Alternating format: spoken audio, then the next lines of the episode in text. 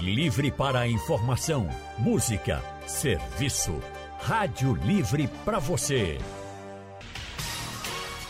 O consultório do Rádio Livre. Faça a sua consulta pelo telefone 3421-3148. Na internet www.radiojornal.com.br. Gente, você já deve saber que fazer exercícios é muito importante para a sua saúde, né?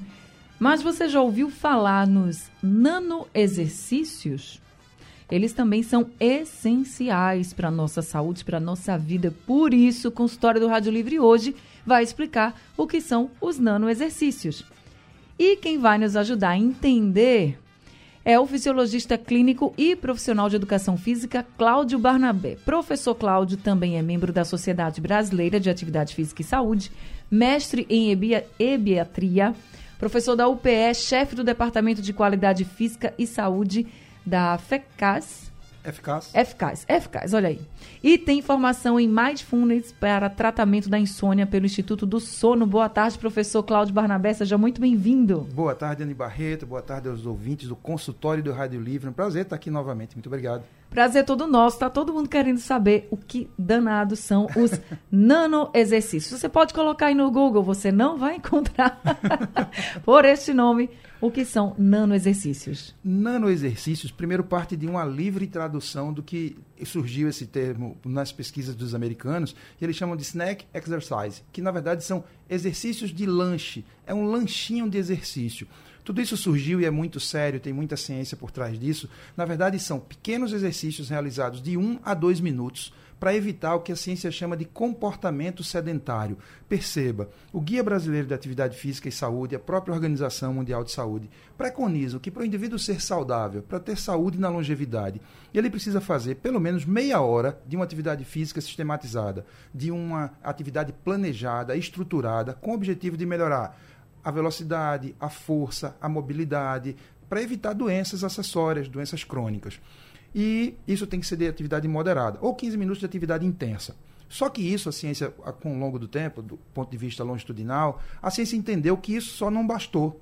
Então, bastava, também precisa parar o comportamento sedentário. Aí vem o que você me pergunta, o que é comportamento sedentário? É quando a pessoa passa pelo menos 6 a 8 horas, ou sentada, ou deitada, ou reclinada, o que é a grande maioria dos trabalhadores.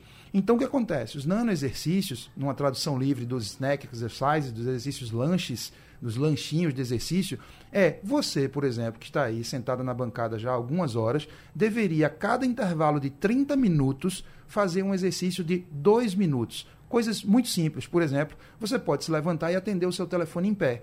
Você pode fazer 2 minutos de uma caminhada estacionária. E os nossos ouvintes precisam entender, a partir de agora, que caminhar no mesmo lugar, no lugar parado, tem exatamente o mesmo benefício de andar se deslocando. Como se fosse marchando?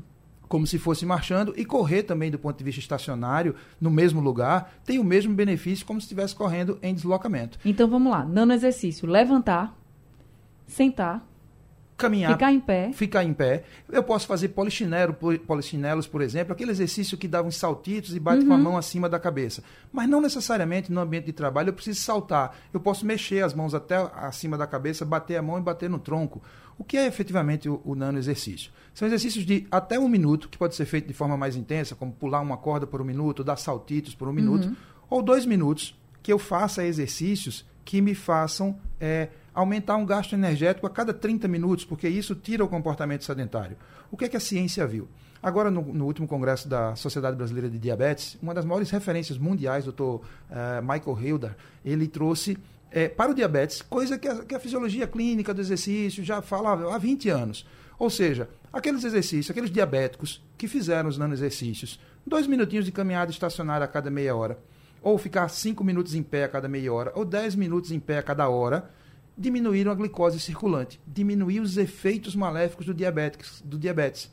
Isso mesmo sem, por exemplo, ir para uma academia ou fazer um treino assim? Ótima essa pergunta, porque na verdade uma coisa não exclui a outra. Via de regra a gente pergunta, qual é melhor, fazer atividade aeróbica ou fazer atividade de força? Fazer flexibilidade ou fazer corrida? Essas coisas, elas se complementam. Então veja, que eu falei é qual é a recomendação da OMS do Guia Brasileiro do Ministério da Saúde para Atividade Física.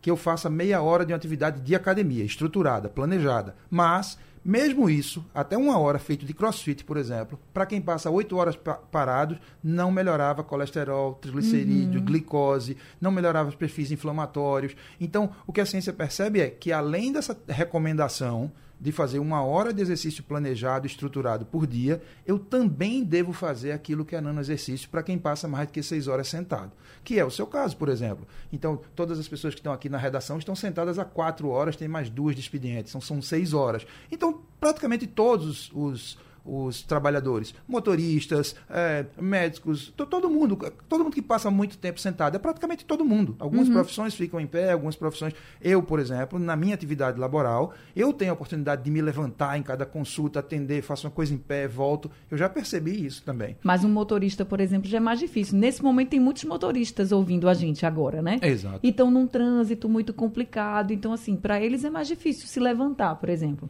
Mas vamos dizer que parou no semáforo. Está lá no engarrafamento danado e está lá parado no semáforo andando bem pouquinho. Dá para fazer pelo menos os exercícios dos braços assim? Perfeita a sua colocação, porque ele pode mover esses braços. E isso é tão real e é tão importante a sua observação, a sua colocação inclusive, porque o que importa na saúde, na longevidade, é manter os músculos em movimento. Ou seja, a ciência hoje já não tem mais nenhuma dúvida que os músculos são órgãos endócrinos. Eles secretam substâncias anti-inflamatórias. Então, as pessoas que mexem seus músculos têm menos doenças demenciais, têm menos glicose alta, têm menos colesterol e triglicerídeo. Então, esse motorista, perfeito esse exemplo, que está sentado ali durante horas, é o que faz um piloto de avião, por exemplo, que está voando 16 horas, 14 horas, 10 horas. Ele levanta a cada intervalo de hora para evitar uma trombose venosa profunda, por exemplo. Então, ele mexe as pernas, ele mexe os braços, ele bate palmas acima da cabeça. Então, tudo isso pode ser realizado. Isso é o que se chama nanoexercícios, ou microexercícios, ou snack que você faz, ou lanches de exercício.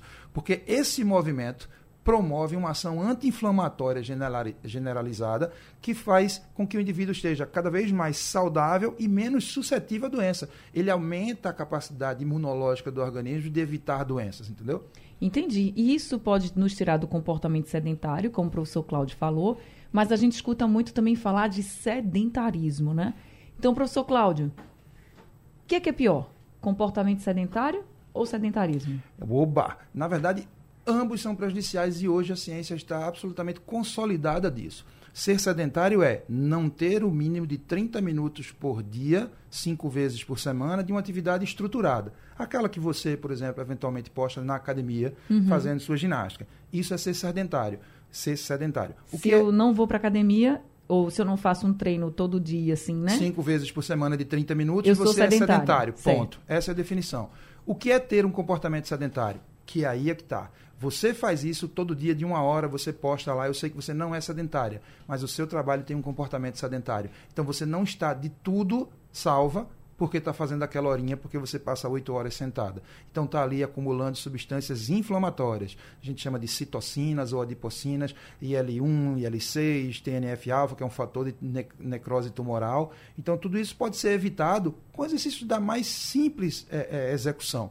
Por exemplo, eu tenho na Polícia Militar batalhões inteiros que já entendeu o processo e a cada 30 minutos cada um deles se levanta quando está na administrativa e faz um nanoexercício, que é uma caminhada aqui do lado agora. Ou seja, na hora que entrarmos no comercial, a gente pode ficar em pé e a gente pode continuar conversando em pé até a hora que voltar para o ar. Então, tudo isso é extremamente simples. Agora, às vezes no ambiente de trabalho, aí um faz o outro, às vezes é engraçado, é jocoso.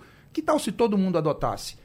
Sabe, tem uma pesquisa muito importante no Brasil que mostra que quem chegar aos 66 anos, do ponto de vista epidemiológico, invariavelmente vai viver mais 22. Então, vai chegar aos 88 anos. O grande problema é viver ou durar esses outros 22 anos. E essa mesma pesquisa epidemiológica mostra que se as pessoas saíssem do comportamento sedentário, associado a essa atividade do sedentarismo de meia hora por dia, diminuiríamos em 15% as internações no Sistema Único de Saúde, por exemplo. Então, se trouxermos esse exemplo para cá, imagine o Hospital das Clínicas agora, a restauração, com 15% menos de pacientes internados lá. E tudo isso é absolutamente gratuito. É porque o ambiente social moderno está levando a gente para uma condição absolutamente obesogênica, ou seja, que engorda as pessoas porque os alimentos são ruins, são ricos em sal, são ricos em gordura hidrogenada, são ricos em açúcares. E cada vez mais, você vai a uma padaria, quando você vai pagar o pão, tem um balcão cheio de bala doce, quindim, não sei o quê. Você vai na farmácia, é desse jeito. Então, todo o ambiente leva a gente para o sedentarismo, associa-se isso aos celulares, às telas, a uma má qualidade de sono, uma má noite de sono. E é só você pegar as fotos antigas da sua família, pega as fotos novas da sua família e compara o peso dessas pessoas. A grande maioria delas está em processo obesogênico, está aumentando o peso. Então, os exercícios nano, eles ajudam sobremaneira em até 15% dos casos de internamento por doenças metabólicas em geral. Tá certo, a gente vai ainda conversar muito aqui sobre nanoexercício e eu quero ouvir você também que está nos escutando agora, você que está descobrindo junto com a gente o que são os nanoexercícios, como eles funcionam, o que é que eles trazem de bom para a nossa saúde. Se você tem dúvida, se você tem pergunta, aproveita esse espaço, esse consultório é para você mesmo, a gente faz para você. Manda sua pergunta pelo nosso WhatsApp, 99147-8520, é o número do WhatsApp da Rádio Jornal, para você participar aqui do consultório. Só mandar um áudio, escrever a sua pergunta, fica à vontade. 99147-8520. Os nanoexercícios com o profissional de educação física e fisiologista clínico Cláudio Barnabé. E a gente já entendeu que nanoexercícios, professor Cláudio, eles são exercícios simples do nosso dia a dia que podem ser feitos durante todo o dia, né? Aí você pode levantar, você pode sentar, você pode ficar em pé, você pode mexer os braços, você pode, enfim, se movimentar. Esse é o grande lance dos nanoexercícios. Agora, vamos explicar aqui para todo mundo como a gente deve fazer isso durante o dia. O senhor falou que a cada meia hora sentada, a pessoa pode ficar em pé. Perfeito. Isso já é um nanoexercício, certo? Perfeito, exato. E aí vai ficar em pé quanto tempo? Então, a cada meia hora sentado, o preconizado é 5 minutos em pé. Sim. A cada hora sentado, 10 minutos em pé. Sim. Mas eu posso abreviar isso com os nanoexercícios, fazendo, por exemplo, uma série de 10 a 15 agachamentos. Ou eu posso fazer isso aí, dá um pouco mais intenso, e isso vai dar menos de 30 segundos, ou vai dar 40 segundos. É no caso, levantar, sentar. Na altura da cadeira mesmo. A cadeira média tem 43 centímetros de altura, é uma excelente altura para as pessoas fazerem uma única série de agachamento. Imagine você que 8 horas de trabalho CLT, 8 horas sentado, eu tenho 16 meias horas. 16 meias horas vezes 2 minutos daria 32 minutos de uma atividade que secretando uma das principais substâncias anti-inflamatórias musculares, se chama irisina. É um nome bonitinho para um potente anti-inflamatório que vai aumentar a minha imunidade e me deixar menos suscetível à doença. Por exemplo, vai fazer com que eu não perca tanta massa muscular. Então, aqui agora eu falo para homens acima de 45 anos e homens acima de 50 anos e mulheres acima de 45 anos, que é o processo de sarcopenia, que é o processo de perda natural da massa muscular. Então, se eu me submeto a exercícios de força, eu vou fazendo com que o músculo se mantenha íntegro, consequentemente, quanto mais músculo, mais poupança para uma vida futura sem efeitos deletérios, sem doença. Então, o nanoexercício, ele vem para substituir justamente esse tempo todo de estase, sem movimento, de hipocinesia. O que a gente quer é mexa esse músculo. Então, 8 horas de trabalho, se a cada meia hora eu me levanto, eu vou buscar um copo d'água mais distante, ou eu faço aquela caminhada aqui do lado, eu fiz 32 minutos mexendo o meu organismo, fazendo que eu faça circular no organismo inteiro substâncias anti-inflamatórias, ao invés de acumular placas ateromatosas, ao invés de diminuir a circulação periférica, suscetibilizando a varizes, por exemplo. Então, todo esse movimento tem o propósito único de diminuir o caso de internações, de aumentar a capacidade de manter-se apto e saudável para ter uma vida sem atrapalhar ninguém, nem se atrapalhar. E aí a gente pode falar também das pessoas que estão nos ouvindo agora e aí descobriram que está com colesterol alto, descobriram que está com a glicose alterada também, triglicerídeos também. A gente faz um exame de sangue, fica olhando ali e fica meio aperreado, né? Meu Deus, eu nem estou assim comendo tanta coisa gordurosa. A gente nunca consegue ver a causa. Nesse caso, professor Cláudio, das taxas alteradas, se a pessoa começar hoje, gente, hoje, agora à tarde, né? Você já começar a cada uma hora, a cada meia hora, se levantar, sentar, não ficar tanto tempo sentado, tanto tempo deitado. pessoa já vai ver esse resultado de uma diminuição das taxas? Lamentavelmente, eu não tenho essa resposta positiva dessa forma que você me pergunta. Por quê? Porque essas taxas, elas são multifatoriais. Sim. Uma delas é a herança genética, por exemplo. A gente já teve em consultório pacientes que têm a hipertrigliceridemia, o triglicerídeo muito alto, e fazendo tudo direito. Fazendo exercício, mantendo a dieta, o peso adequado, o indivíduo mesomórfico, e aí tem uma característica genética. Mas, quando eu aumento o gasto energético e diminuo a ingesta de gorduras saturadas, diminuo a ingesta de açúcares, alimentos que dão grandes picos de insulina, eu começo a ter reduções importantes no triglicerídeo, por exemplo.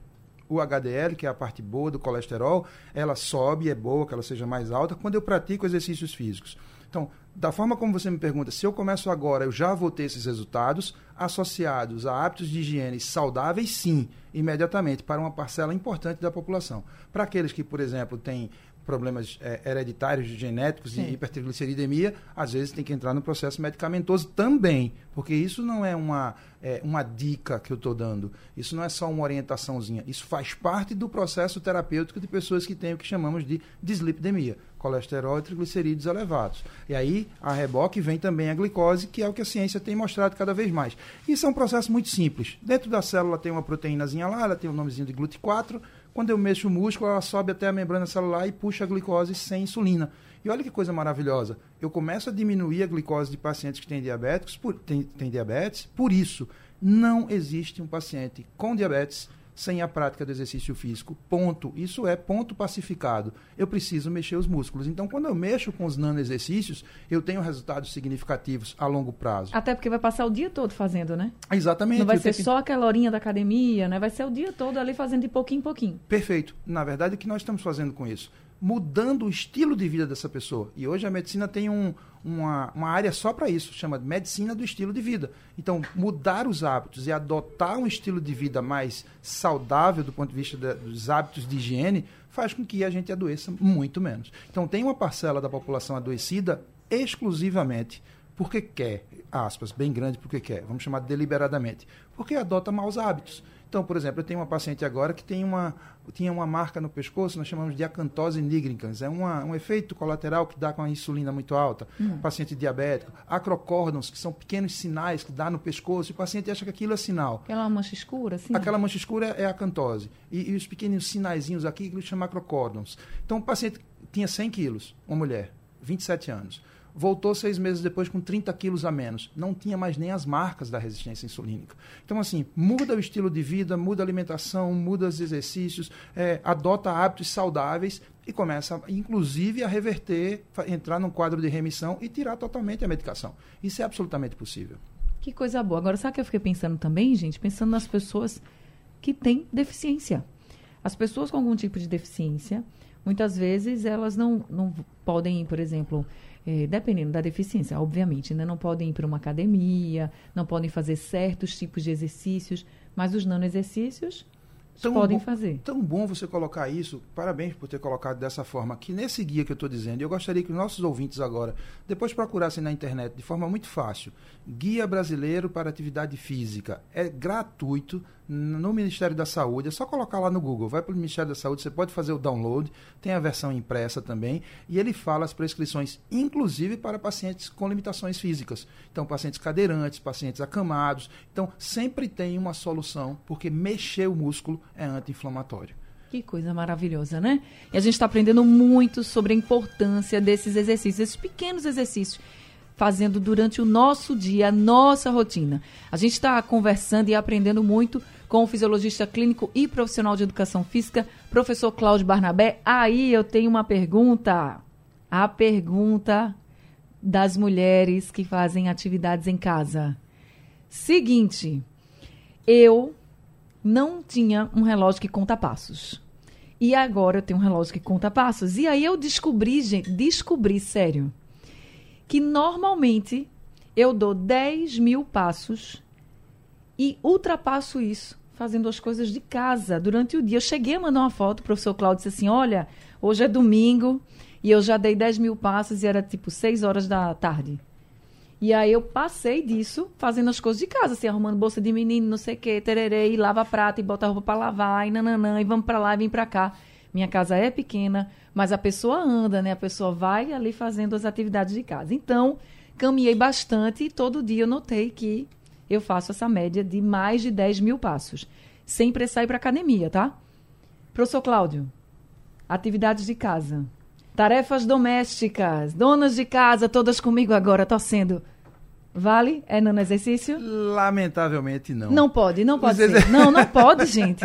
A gente senta e levanta o tempo inteiro. A gente tá lá varrendo. Isso é movimento. Vamos explicar isso melhor?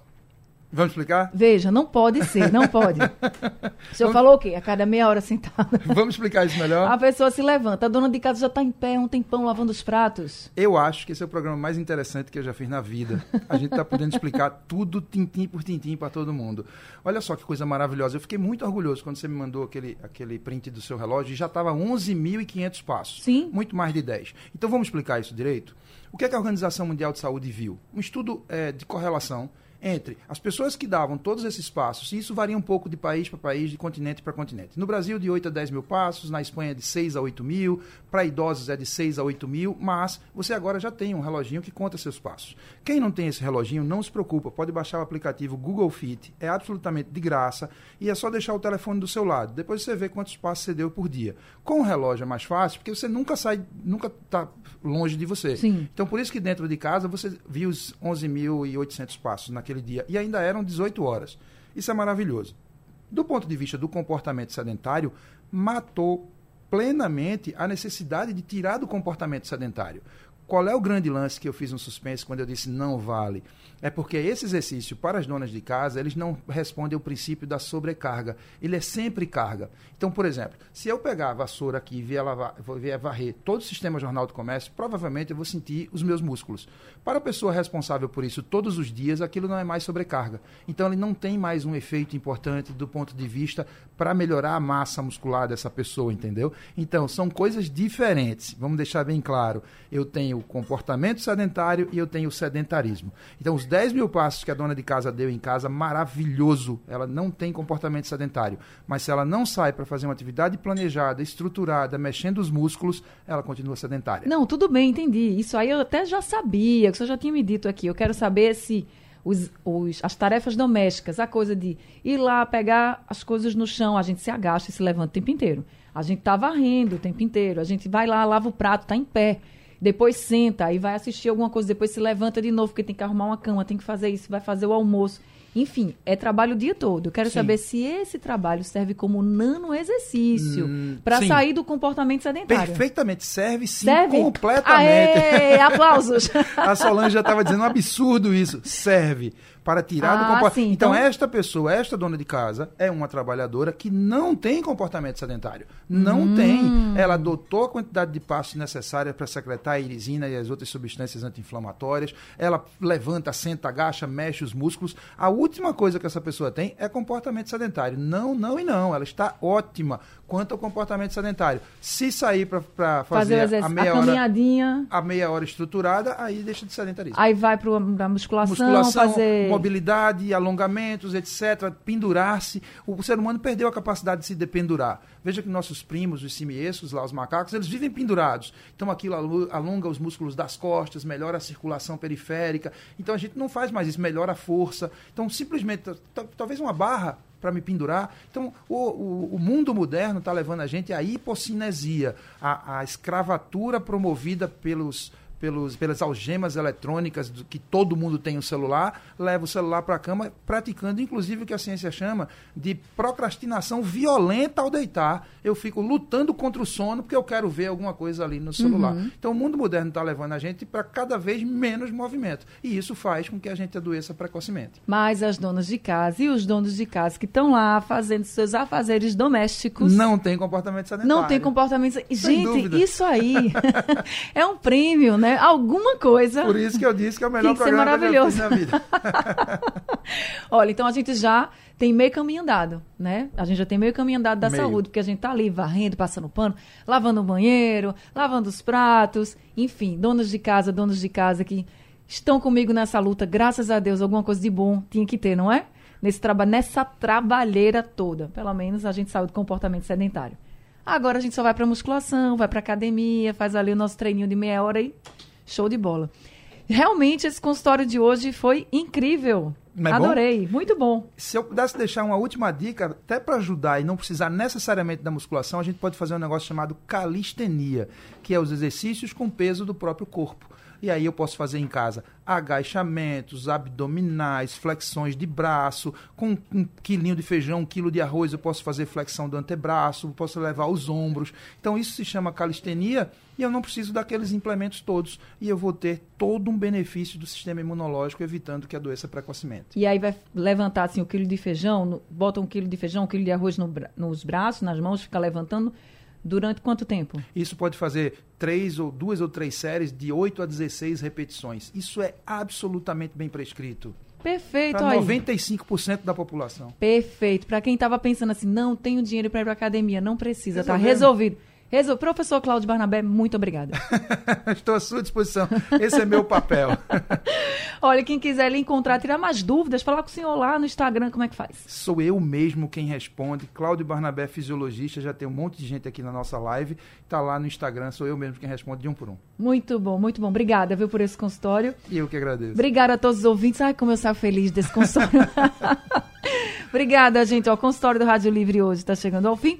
O Rádio Livre de hoje também. A produção foi de Gabriela Bento, trabalhos técnicos de Emílio Bizerra, Edilson Lima e Sandro Garrido. No apoio, Valmelo. A coordenação de jornalismo é de Vitor Tavares e a direção é de Mônica Carvalho. Sugestão ou comentário sobre o programa que você acaba de ouvir, envie para o nosso WhatsApp 99147 8520.